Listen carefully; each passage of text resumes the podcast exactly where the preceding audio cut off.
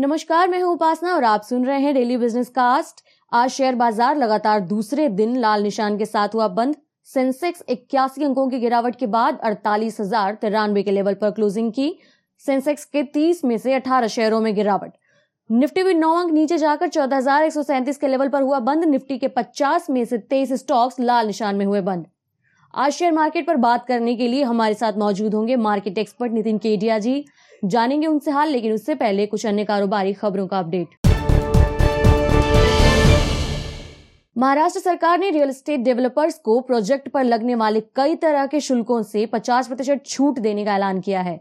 हालाँकि इस छूट का फ़ायदा उठाने के लिए एक शर्त रखी गई है, डेवलपर्स को ग्राहकों की ओर से पूरे स्टाम्प शुल्क का भुगतान खुद करना होगा।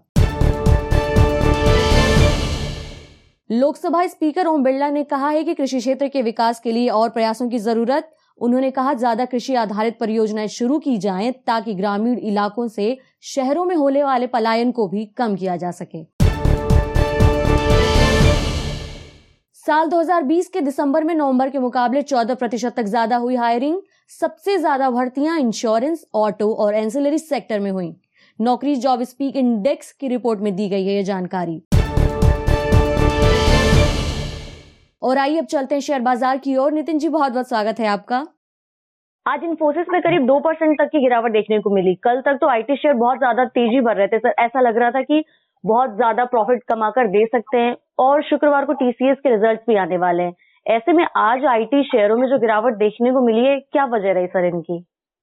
उपासना जी नमस्कार। सभी श्रोताओं को मेरा बहुत बहुत नमस्कार। और देखिए मार्केट में ups and down are part of the market लेकिन आईटी शेयरों में जो आज मंदी देखने को मिली, उसका एक रीजन था कि सुबह दो घंटे की ट्रेडिंग में जब निफ्टी ने चौदह हज़ार दो सौ पचास का आंकड़ा प्राप्त नहीं किया तो बाज़ार को ये लगने लगा कि शायद चौदह हज़ार दो सौ पचास के आसपास अब निफ्टी में कंसोलिडेशन आ रहा है और नेक्स्ट मूव आने में अब थोड़ा सा टाइम जाएगा।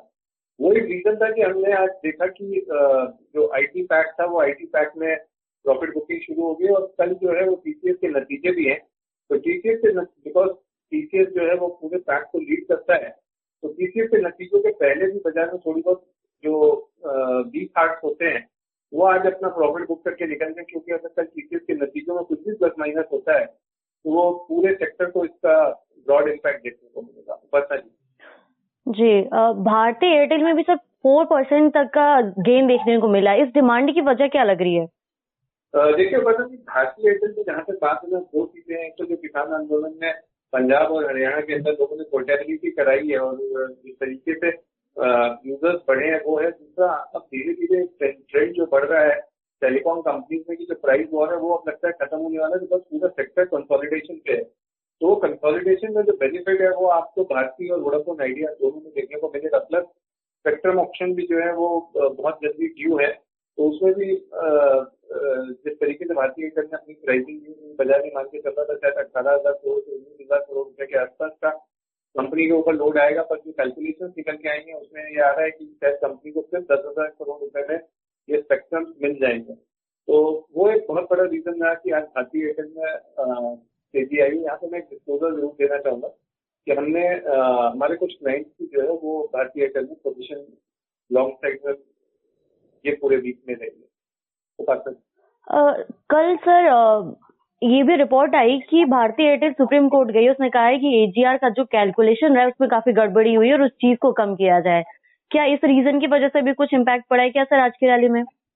बिल्कुल बिल्कुल एजीआर को लेकर जो उनके अपने थे और जो उन्होंने फ़ाइल किए हैं और जो फंडामेंटली अगर हम देखते हैं तो ये लगता है कि ये स्टेप्स भी आगे हो जाएँगे और इसका एक बहुत बड़ा इम्पैक्ट जो है, ये वोडाफोन को भी मिलेगा और इनको भी मिलेगा भारती को भी मिलेगा।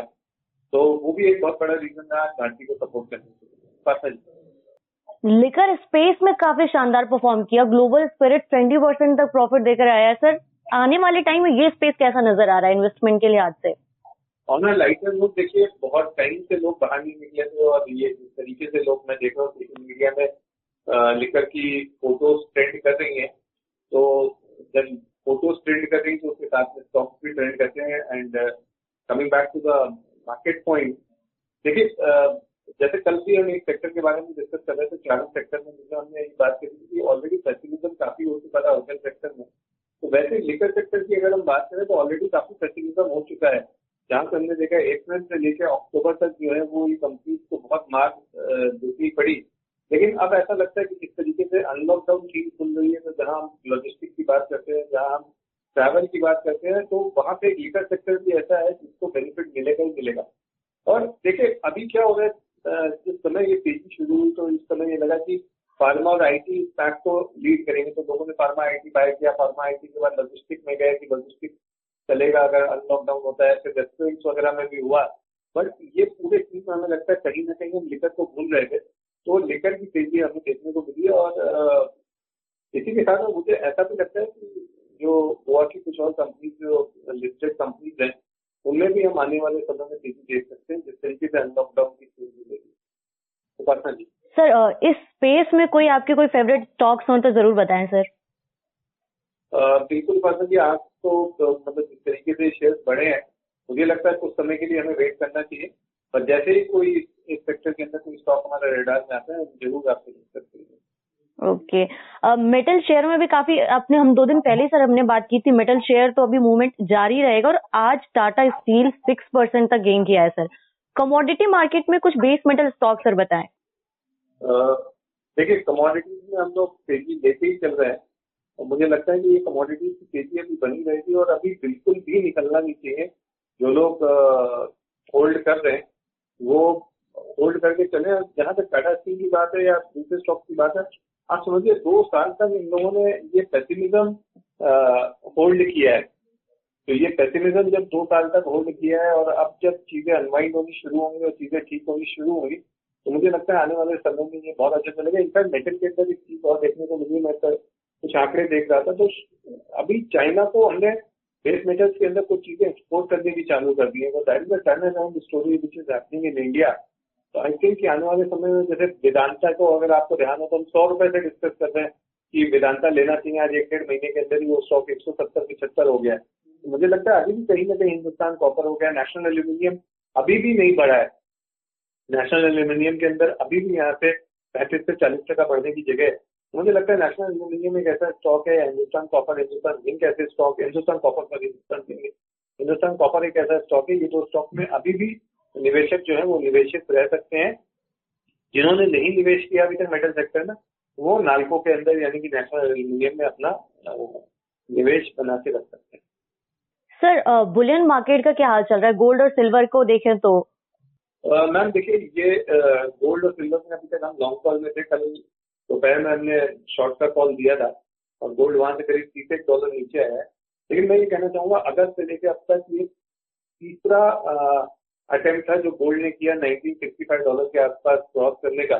और 1965 डॉलर वो कल भी क्रॉस नहीं करता ऑलमोस्ट उसी लेवल से सेलिंग आने का छह महीने के तीसरी बार का ये मतलब है कि there are certain players big players in the market which are having their position और वो उस पर्टिकुलर जगह पे आके प्राइस को राइज नहीं करने दे रहे I think we may see the levels of 18 90 95 in coming days on in dollar term upside में जब तक ये 1952 का पहला लेवल है और 1972 का दूसरा लेवल जब तक ये दोनों लेवल गोल्ड क्रॉस नहीं करता हमें गोल्ड में तेज़ी करने से बचना चाहिए।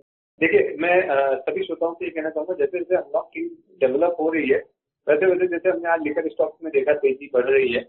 मुझे लगता है कहीं ना कहीं ये जो खोज है, ये चेज करते करते डेल्टा कॉस्ट तक भी पहुंचेगी तो Delta cost is casino operation जो गोवा में रहता है। तो मुझे लगता है कहीं ना कहीं ये वहाँ तक भी पहुंचेगी, और डेल्टा कॉस्ट में भी हम आने वाले समय में दिन डिस्कस करेंगे कि आज इसमें बीस टके की तेज़ी है जिन लोगों ने इसमें अभी तक निवेशित नहीं किया, वो डेल्टा कॉप में भी कुछ एक परसेंटेज छोटा मोटा कर सकते हैं वो परसेंटेज जी नितिन जी बहुत बहुत शुक्रिया आपका। आज के शेयर मार्केट की पूरी जानकारी देने के लिए निश्चित तौर पर हमारे श्रोताओं को बहुत ज़्यादा फ़ायदा मिलता होगा। Thank you sir